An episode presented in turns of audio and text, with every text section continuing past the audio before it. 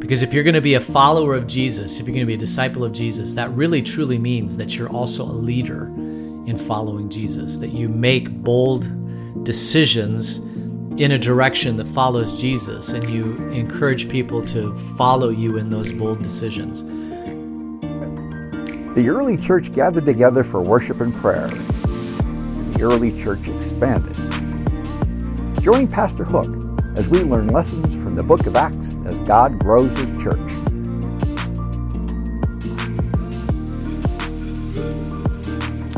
We are in our study in Acts, and we are in chapter two. We finished off with verse twenty-four, and we talked about Peter standing in front of the crowd, trying to prove, trying to explain that Jesus is the promised Messiah.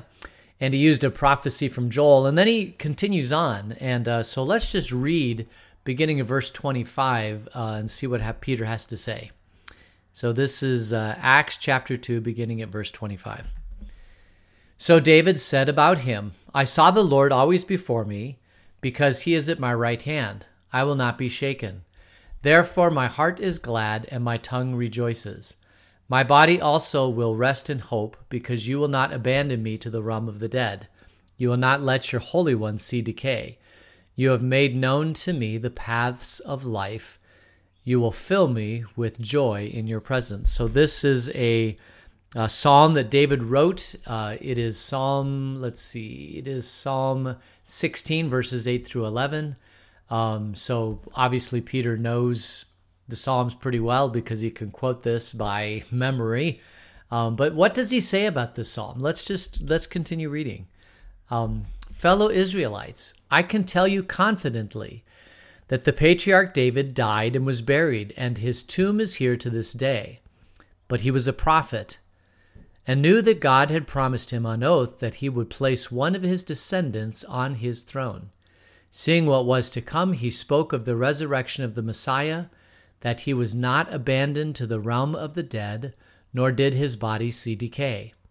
God has raised this Jesus to life, and we are all witnesses of it. Exalted to the right hand of God, he has received from the Father the promised Holy Spirit and has poured out what you now see and hear. So what Peter is saying is that Jesus is the promised one from the from David, that Jesus would sit on David's throne. And, of course, King David was the ultimate king of Israel. The highlight of Israel was King David. I guess you could say the uh, the the the highest point in the idea of the united monarchy and the kingdom of Israel. You have the twelve tribes, and they come to Jerusalem, and they create this um, Jewish empire, if you want to say that, this Jewish nation. And David sits at the throne of this Jewish nation. And everybody, if you're Jewish, the, the time of the, the best time of Judaism was when David was on the throne. But David spoke of a Messiah that was coming, and his body would not see decay, that he would sit on the throne forever. And then Peter says, this person is David, is, is Jesus, and Jesus did not see decay. He was buried, but he was rose again, but he rose again. So he is the promised one from this time. And all Peter's trying to do is to prove that Jesus is the promised Messiah from the Old Testament. And uh, he does that by, by pointing out that Jesus rose from the dead. The proof of the resurrection, the proof of the resurrection is that David is the one who will sit on the throne. Yeah, Jesus is the one who will sit on the throne of David forever.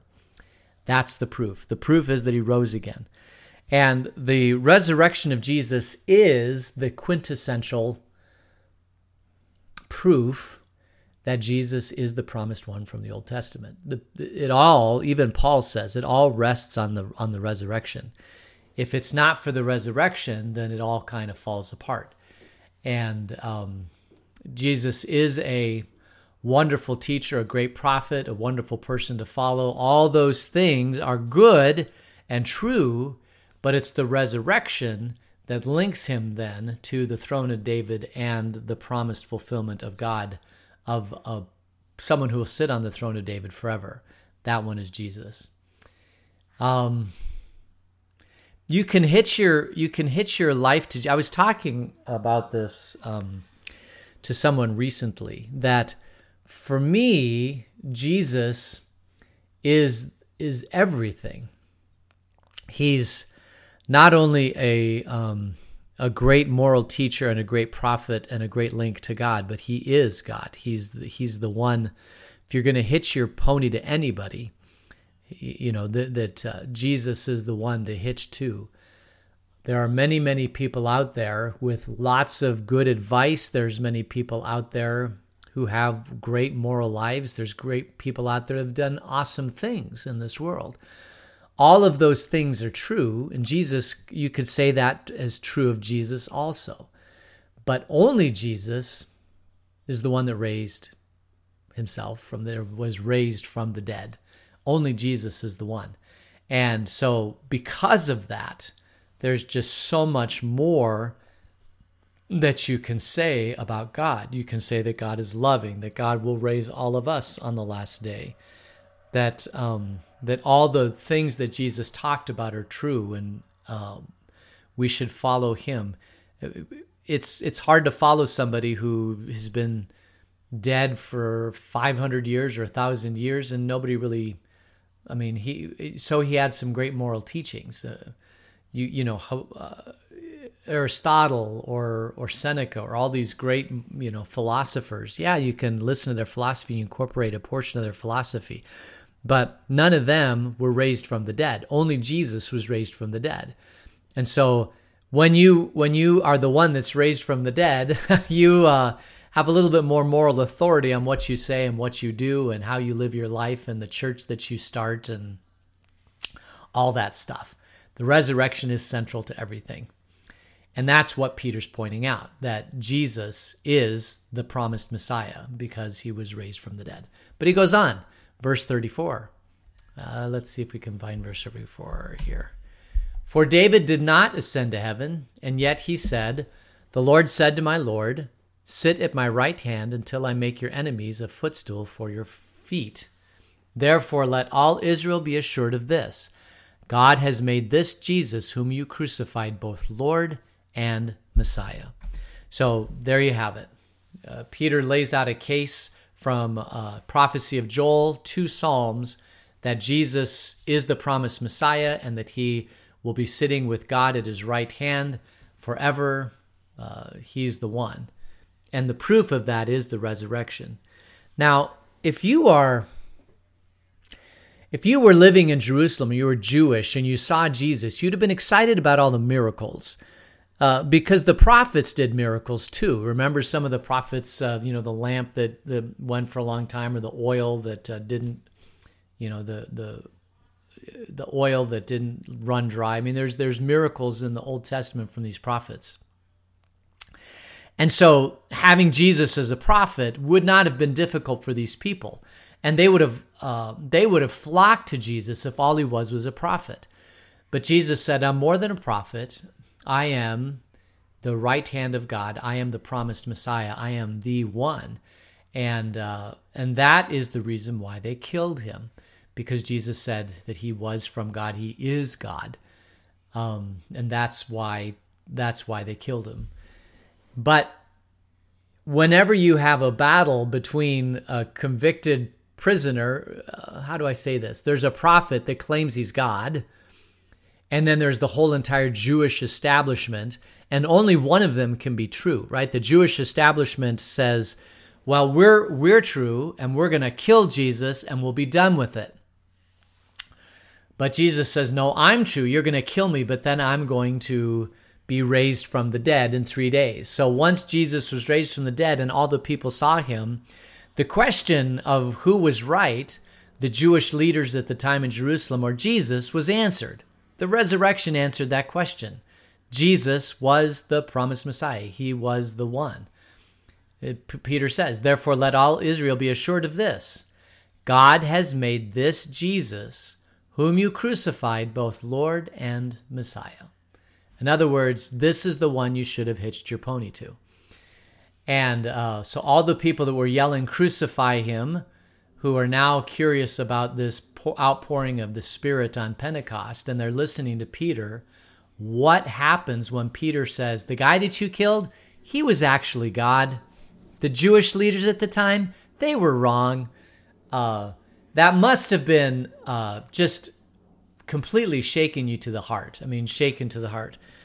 Um, I'm trying to think of a modern day example of where a crowd think was all wrong, but uh, turned out that they were all wrong, and the one one person standing alone in the crowd was the one that was right. Um, I guess you could say maybe the people that said that the planets all revolve around, was that Kepler who said the planets all revolve around the sun, and the earth isn't the center of the universe, and the sun really isn't even the center of the universe, but all the planets, I mean, all of these mind-breaking things, and uh, whenever you say something that goes against the established thinking, the established thinking wants to put you to death.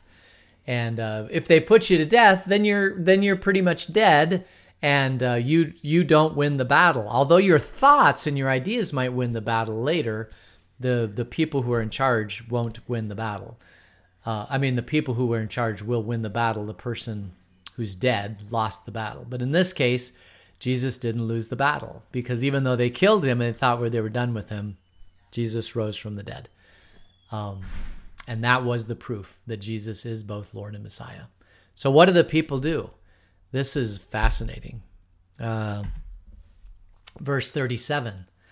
When the people heard this, they were cut to the heart and said to Peter and the other apostles, brothers, what shall we do? This is whenever, whenever the truth is revealed to you, that goes against the thinking that you've always had, you always must stop and say, okay, what do I do now? The, if this is truth, then what do I do with this truth? Um, and as I've said, I don't know if I've said it in this, but I say it a lot, is that we as Christians should be pursuers of truth, wherever the truth takes us. And once we learn the truth, we should always stop and say, okay, this is now the truth. What does this mean for me? What should I do with this truth? The people heard the truth about Jesus, and so they ask, what is the truth? And Peter gives a reply. Verse thirty-eight, Peter replied, repent and be baptized, every one of you, in the name of Christ Jesus, for the forgiveness of your sins, and you will receive the gift of the Holy Spirit. The promise is for you and your children and all for who are far off, and for all whom our Lord God will call. So Peter says, okay, you want to follow Jesus? You want to follow this truth, that Jesus is truly the, the promised Messiah, the one who's sitting at the right hand of God, that he is the guy. You want to follow this, Jesus? Here's how you do it. And remember, this is early on. This is, I mean, they, they didn't have a confab and say, Uh, what what uh, the apostles didn't get together. Okay, okay, now what do we do? They want to follow Jesus. What does that mean? How does a person indicate that they want to follow Jesus? What does this look like? Um, Jesus, Peter said immediately, repent and be baptized. You have there's two things that are required. Uh, one is that repent, and this is metanoia, which means, all right, stop thinking your old way and stop thinking the new way. Meta means change. Noia, noios means your mind. Change your mind. Think about, think about Jesus in a different way. That's what Peter's talking about. This Jesus, you need to now learn all the stories of Jesus, and you need to basically pattern your life after Jesus and start living the way of life that Jesus taught, uh, which has a whole bunch of stuff behind it. And then you need to be baptized. This was an early, early thing. And even then, Peter said, be baptized. Um, and and he's not saying, okay, let's uh, let's do a ten-week series on the purpose of Jesus and how he lived his life and how you're going to follow Jesus. No, Peter, Peter just says, be baptized. Like, there is no requirement Uh, for an educational level to be baptized, according to Peter. You can be baptized immediately. You want to follow Jesus, you want to be in the kingdom, be baptized. As soon as you're baptized, you're in the kingdom, you're a follower of Jesus, all the things will come to you. Um, there, there is a tendency in many churches, and probably ours too, that we don't want to baptize anybody until they've learned all the all the truths about Jesus. that um, that we're going to create a curriculum and tell you what it is you need to learn to be a follower of Jesus, and then we're going to teach it to you, and then we're going to test you on it, and then once you've learned it, then we'll baptize you. Peter didn't do that. Peter's like, come on, be baptized. It's kind of the difference between, I suppose, the army and the police force. In the army, uh, you know, you get conscripted into the army. They give you, uh, you know, boots and a and a and clothes and a gun, and then they train you, and they'll take anybody in the army, right? You you go and join the army, and you are pretty much in the army. We'll we'll teach you what you need to learn in the army. Now, the police academy is different. In the police academy, Uh, you have to go through the police academy, and then you have to take all these tests, and you have to learn how to shoot and firearms and all that sort of thing. And then once you've graduated from the police academy, then they'll give you a gun to go fight the war. And um, the question is, which is a better way to do it? And, you know, Jesus didn't necessarily say it had to be one way or the other. Uh, obviously, because we baptize kids, Um, we believe more in the army. It's like, let's get them on the front line. Let's baptize them. Let's bring them into the kingdom. And then let's teach them what it is they need to learn uh, in the kingdom. Whereas others are like, no, let's let's teach them first and make sure they understand everything, and then we'll baptize them. And I, and I can kind of see both of these things. But if you look at the very, very first baptism in the book of Acts, the very, very first one, there wasn't a lot of training that happened. It was just basic, okay, you want to be a follower of Jesus? Here, come be baptized.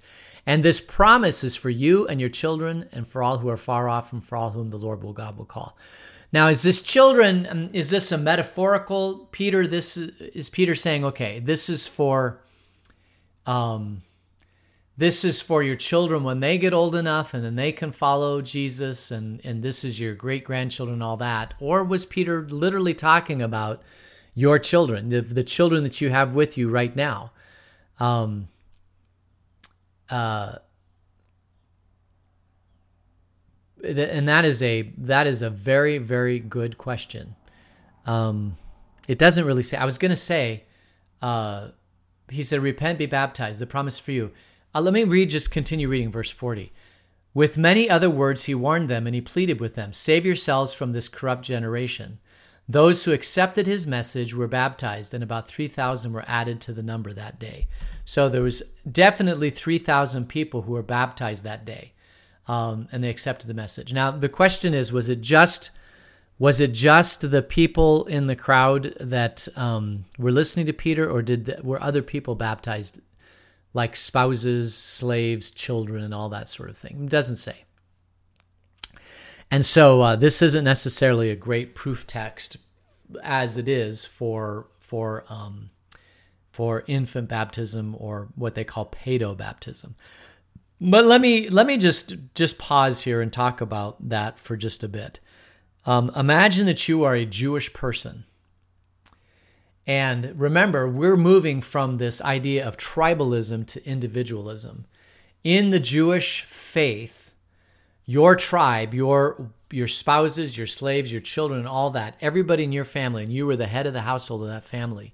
If you were circumcised, if you're a male and you're circumcised, that meant that everybody in your tribe was saved.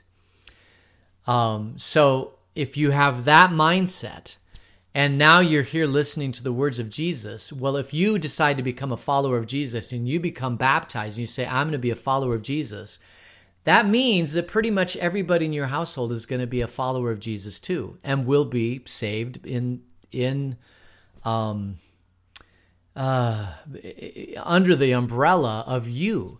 This is how it works. Um, this is how the Jewish faith propagated the faith. And so, If if there are men here, three thousand men, and they, they're cut to the heart and they decide to be baptized, they repent and believe and be baptized, then they're going to do that. Uh, and then they're going to go home to their spouse and say, I know we were Jewish at one point, but now we're changing and we're now Christian. We're now followers of Jesus. And, um, you, you know, it's hard for us to understand because we live in modern twentieth day America.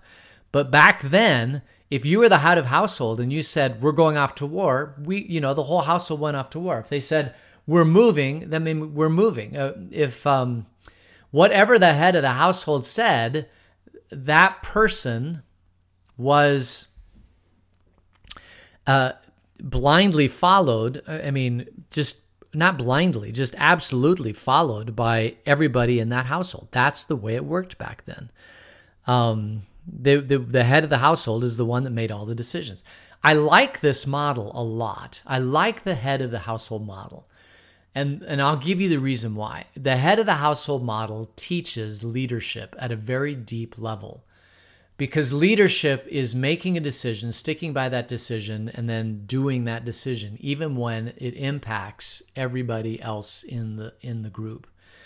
And um, today we don't really teach leadership very well. We teach more um, committees and communities and. Um, You know, if there's a if there's a family decision, um, then you know you bring the family and you listen to everybody and all that and all that. But um, oftentimes um, families work by committee, and that doesn't necessarily. I mean, it's not a bad way to do it, but I love the leadership model. I love this because what you're doing is you're creating leaders.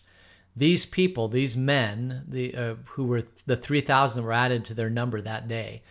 These people then went home in a leadership fashion and, and led their families into following Jesus. That is a great model.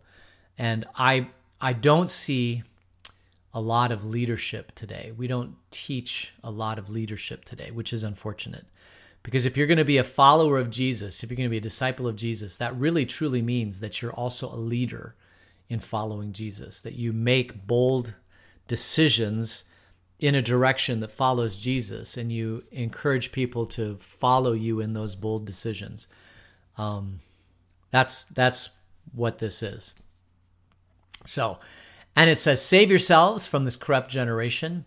So at some level, baptism is also um, a salvific thing. Um, now, uh, there's a question as to, you know, what happens at baptism. Uh One of the questions that people always ask is, does baptism save you or not? And um, according to Peter, just at first reading, he says, save yourselves. You know, repent and be baptized. This will save you.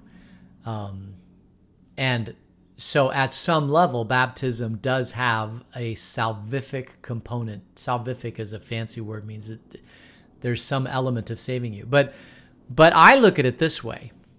If before baptism you're not in the kingdom of God, but then as baptism you are at the kingdom of God, then that means that you have all rights and privileges that come to you from being in the kingdom of God. That means the Holy Spirit comes into your life. It means that you get a new direction from your life. It means you're going to follow Jesus. It means your whole life is going to change from one of not being in the kingdom to one being in the kingdom. All of these rights and privileges come to you uh, as being a, a kingdom of God. Does that mean that you are saved?